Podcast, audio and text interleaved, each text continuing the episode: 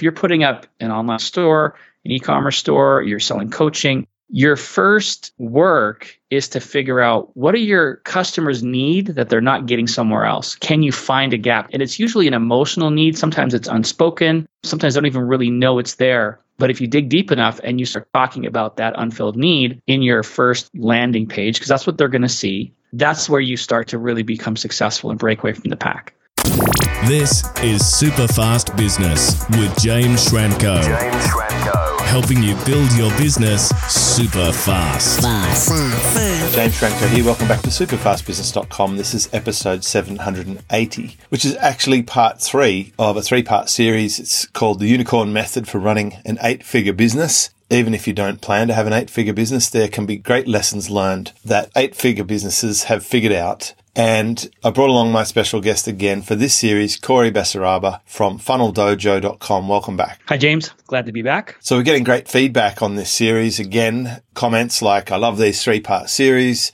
Really enjoying learning about what I can change in my business, how I can scale and get growth. So that's really encouraging to hear. So thank you for the comments. Also, let's just do a quick recap of part one and part two. If you haven't started at the beginning of this series, you should go back to episode 778. In part one, we talked about how the big companies gather data. That without the data, you won't be in a position to scale properly or quickly or safely even. And then in part two, we talked about, okay, so you've got this data. What do you actually do with it? And we talked about the three main areas that you will typically find broken in the business or you've been flying blind with. And so once you get that, you might realize that you're not making enough money per customer. You might realize that you're not getting the traffic that comes to your business converting into a customer or you might just not be getting the right traffic in the first place. So I think they were the three areas that we talked about in the last episode. And I think in this episode, Kory, you foreshadowed that we will be talking about you know, putting it all together and just taking things to the next level. So I want you to now finesse us through this episode. What are we learning from eight figure businesses that we can apply to our business, assuming that by this stage, we've gone and got some measurements. We've identified the point that's weak in our business that if we fix is going to give us a massive ability to grow. So let's wrap this all up in episode three, the final episode of this particular series.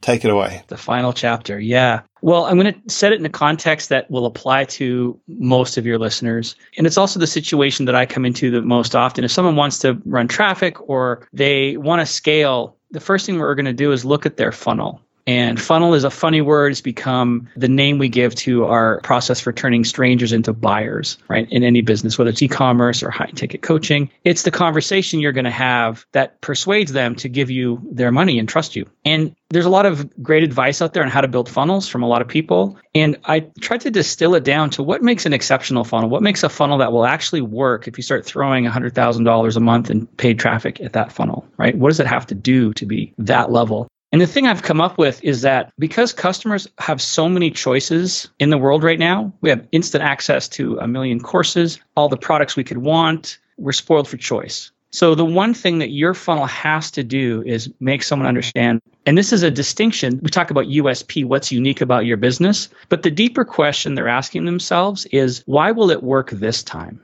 So if I'm someone who has tried to change my life for a long time, and if you're doing coaching or you're trying to sell a, um, it doesn't really matter if you're selling a vacuum cleaner on the internet, right? The question we're trying to figure out is why are you going to help me be successful? Because I'm tired of failing. This is most evident in something like a weight loss, or you want to get fit, or you've been trying to change your life for a long time and you've tried all this stuff and it hasn't worked. We're very fragile creatures. We don't want to be beaten down. So if you design your funnel around this, the answer to this question, why will it work for you this time, you're going to go a long ways to improving your conversions. And the other framework I find useful is to realize that everyone is on a journey, not to get too esoteric, but even if I'm just going to buy an ebook on how to run Google ads, I'm on a journey from someone who doesn't know how to do Google ads to someone I want to become someone who knows how to do Google ads. So I'm here and I want to be there. It's the classic coaching, how to get someone from A to B and there's a gap. If you look at that as your customer journey, your funnel is the mechanism it's the thing they're pinning all their hopes on. I hope that if I enter this funnel and I engage with your business, it's going to work. And it's useful to think about that as a hero's journey. You know, Joseph Campbell popularized this concept of the hero's journey, and you see it in movies. And if you put your customer as the hero of that journey and you position yourself as the guide, which this concept is really well documented in a book called Story Brand, highly recommend everyone read Story Brand. But essentially, treat them and give them what they need to take the next step on their journey. So you have to understand what is their journey. So when we start looking at any business, we go, well, do you understand where your customer's at now? Let's document their current pain. How are they experiencing their world? What are they really dealing with that you can help? And then let's document their future, right? What's their destination look like?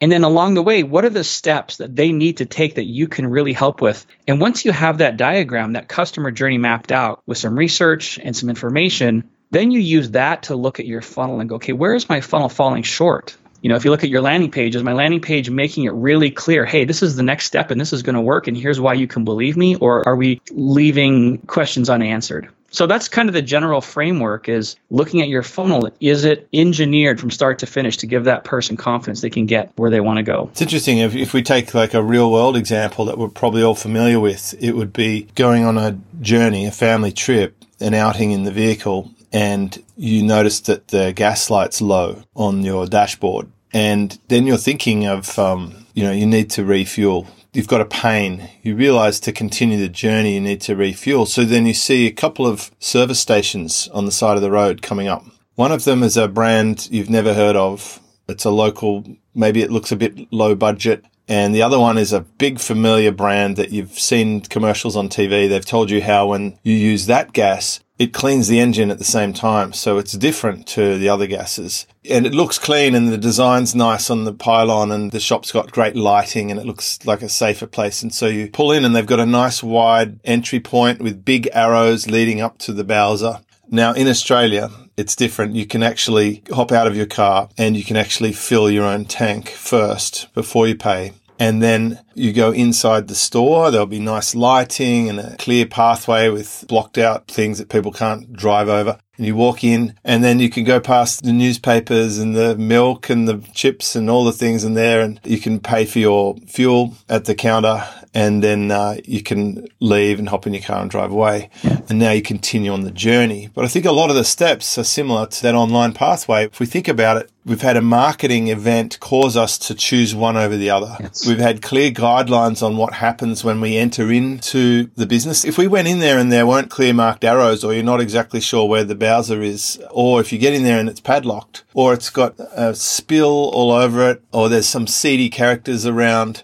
you might just drive. I've driven out of gas stations before where the vibe wasn't right or something wasn't happening and I just kept going and I'll find another one. And that's what people tend to do at any point in that funnel. It's really only after you've paid for the fuel, you have to go on and, oh, sorry, if you put it in the car, you go and pay for it in Australia. I know in the United States that might be different. You actually have to pay first in some cases. Uh, I remember, well, I did anyway. And in, in other countries, like uh, when I go to the Philippines, they actually fill the car for you. Right. You drive in and they fill the car for you and they wipe the windows. Like it used to be when I was a kid in Australia in the uh, early 80s, you could actually get full service. Imagine that. I had that job for a while. I was the guy that came out and right. checked your oil and cleaned your windshield. I think there's one state, at least in the United States, where it's illegal for you to fill your own vehicle. Like they still have mandatory service. But yep. That's just a little snapshot. Down in Oregon. Right. Okay. Yeah. So depending where you're at, there's sort of a real life scenario where that is like the marketing and the steps, and then you continue on your journey. And now we just think about that from online. Can you walk us through a virtual online funnel, maybe one you've worked on in the past? Past, one you're working on now. You don't have to name it, but just give us an idea what would the steps look like so that we could perhaps create a checkbox to see if we have all of the things in place. What would be Kory's minimum standard funnel requirements that would need to be satisfied if you were just going to build one from scratch? Okay, well, it's a big question, and there's a lot of it depends, but I'll, I'll give you a clear answer. Probably big enough for you to put together a training for our audience, perhaps,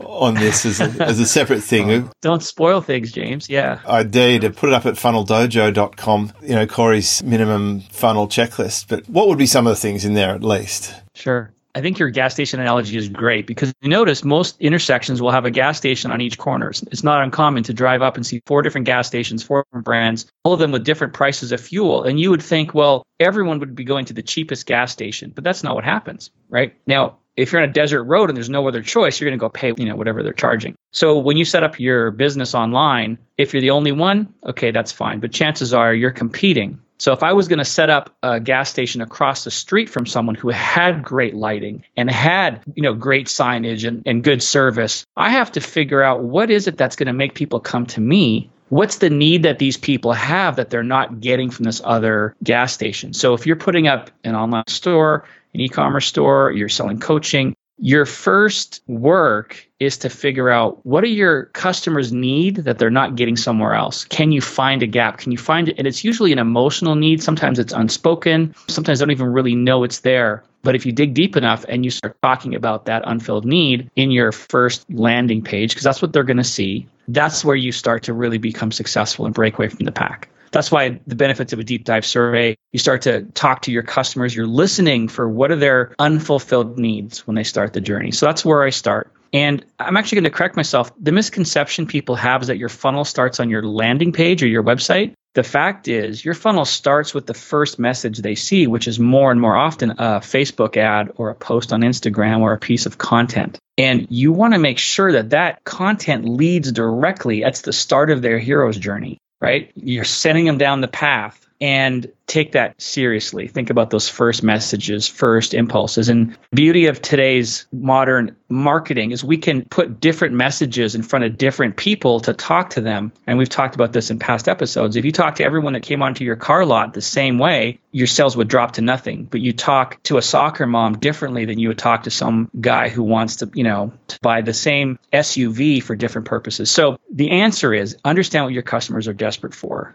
and figure out what do you have that makes it work. And then it comes to strategy. Like, do you need to get them on your mailing list first and then build a relationship? Or are you actually trying to make the sale on the first visit? So if you've got an e-commerce store and you're driving people to your store and you want to make the sale, the multiplier in all of this, the thing that makes is the persuasiveness of your copy, the messaging. Are you a really good salesperson? And James, correct me if I'm wrong, but if you had 20 salespeople in your dealership, you'd have two at the top that would outsell everyone else by a factor of 10. Am I right? Or some version of that people. There was a couple of months in the first dealership that I became a salesperson at where I outsold every other salesperson in the month, like twice. There was six or seven of us, so I, I sold more than six other salespeople combined.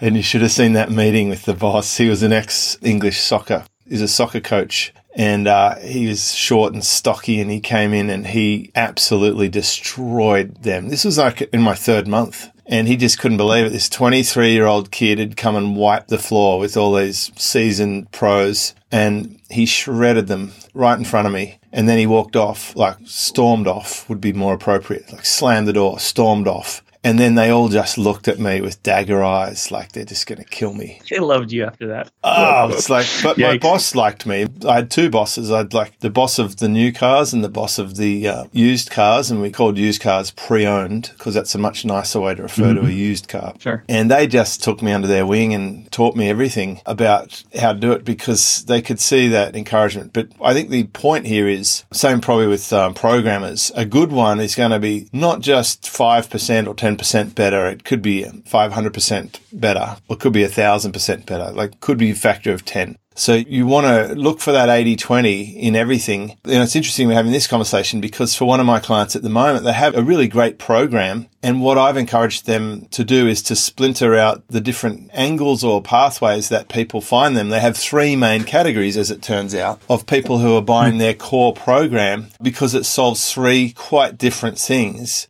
and I've asked them to splinter out those three strands as a pathway to their program that leads to a page that talks about that thing. So they're effectively cloning their program into three sales pages. It's the exact back end delivery, but when they come through one of those three sales pages and then they come on board, they will actually be sent the thing that is relevant to one of those three segments. And their ad, of course, is going to target the exact specific relevant thing the person's looking for. It will land them on an exact specific page talking about that specific thing. And the funny thing is, you know, this really reminds me of when I cut my teeth online. If you go way back in 2005 or 2006, I was actually running the pay per click ads for the Mercedes Benz dealership, oh. bidding on words like Mercedes Benz. Like this is a long time ago. But then I started to realize about segmentation And I don't know if I was following Livingston, who was sort of originally paired up with Perry Marshall, Mm-hmm. but I think that was like the precursor to the Ask method, the actually the whole origin source. And I started running ads for Mercedes Benz AMG C36, I think it was at the time, or C32 might have been the model. And then I would land them, I would run an ad for that model. I'd land them on a specific page on our website that matched that exact term. They would see a model, the AMG C36. They would learn about it with a video. So video on a page was difficult back then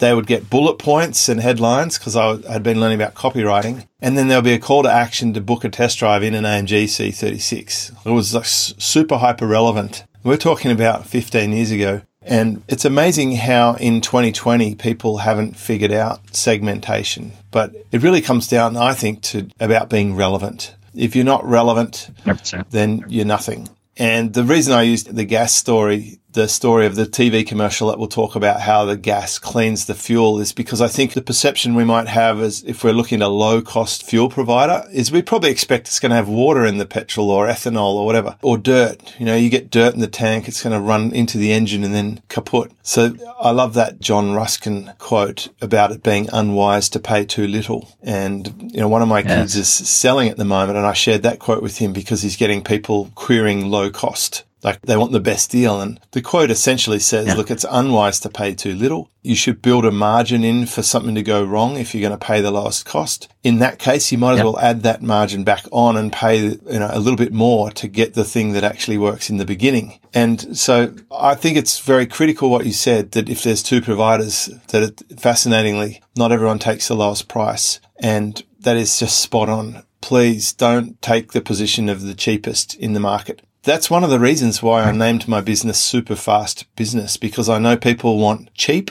they want good, and they want fast. And usually you can only pick two of those. And I decided not That's to be the cheapest supplier in the market. I'm definitely good, like high quality's there. That's what was behind brands like Silver Circle. I wanted a Mercedes Benz level mm-hmm. brand. And that's just in my core values. I want to provide good. Fast is one of the differentiators. I want people to have results really quickly. Yeah. Why take two years to get a result punching through some templated system when I could customize the coaching for someone in real time and they get a result next week? Yeah. And I just got an email or forum post update. My customer is doing cartwheels down the streets of their local town because they sold a $2,000 product in their cart abandonment sequence, which was the first thing I told them to install. I said, please install this. So no matter what traffic's already coming to your site, at least you'll improve the conversions. And in the cart abandonment sequence, and this is where I'm going to line all the points up. One of the questions is, you know, were you still interested in such and such? And they talk about the outcome. And they got a reply to that and they got into a conversation. And now the product became relevant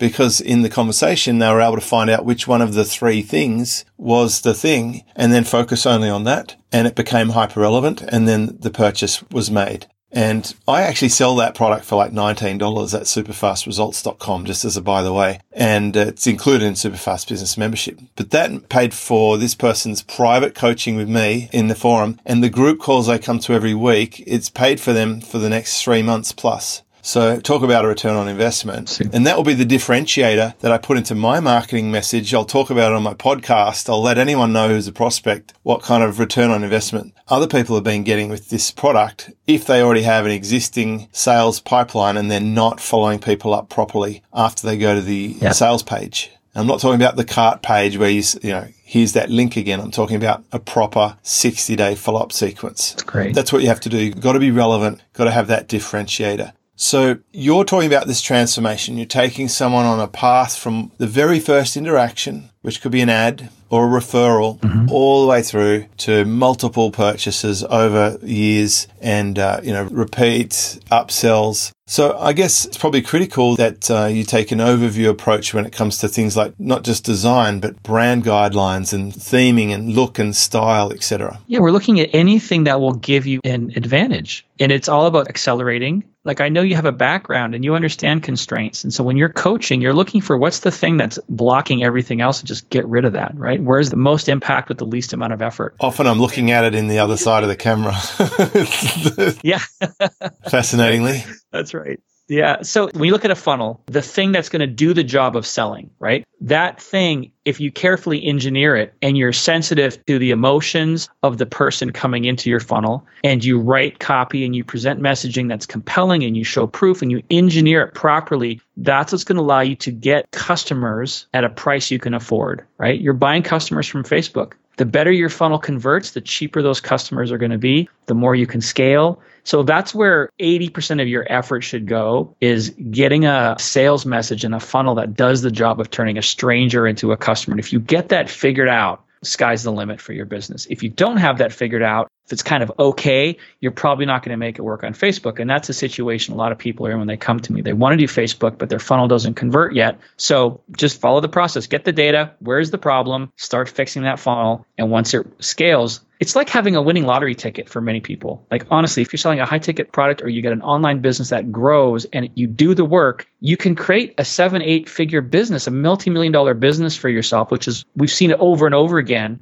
But when you look at those, they do a great job of taking that customer on a journey, making them feel like this is the place for me. I trust you. Like that's where they put their skill or they hire the skill and they get that dialed in. So anyway, it's a big needle mover is getting that funnel to work. And if your funnel's not working, start looking for where am I missing the customer journey and where am I not relevant? Where am I not segmenting? Segmenting is huge superpower. You're so right. It is the offer that converts. I've said this many times. That's the hardest part about online. The hardest part yeah. is getting your offer that converts. And the part where people spend the least time and effort or energy or money is on their copy. You know, it's very easy to run Facebook ads. We can go and set up a Facebook ad and spend five bucks a day right now and send it to a funnel that doesn't work. So where people are so focused on their paid campaign, they should step back. And that's why lately I've been really tuning people up to the concept of improving their sales copy. Because I look at so many sales pages that suck. Like there's no way I would buy from. And I don't think that even they would. It's like they're just vomiting something up that's very basic.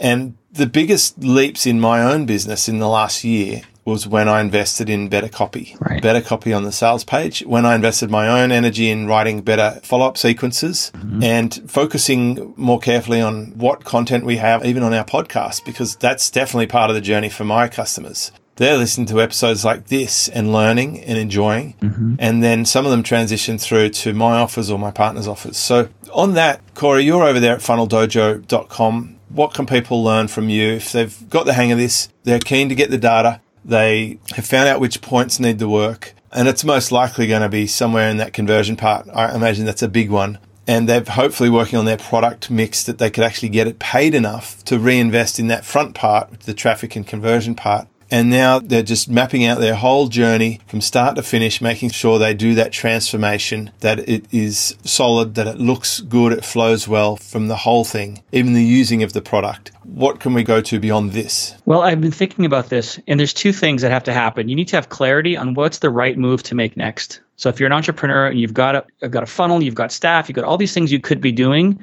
let's get really clear on what you should be doing right? I know that's the same thing you do with your clients. Like, okay, let's identify where's the biggest opportunity in your business. So that's the first step is what's the constraint? Do you have data? If you don't, how do we get it? It's giving them a system they can follow over and over and over again. And this is the part I've always struggled with. It's not very sexy, right? I'm not teaching, you know, put up this special lead magnet and make $10 million.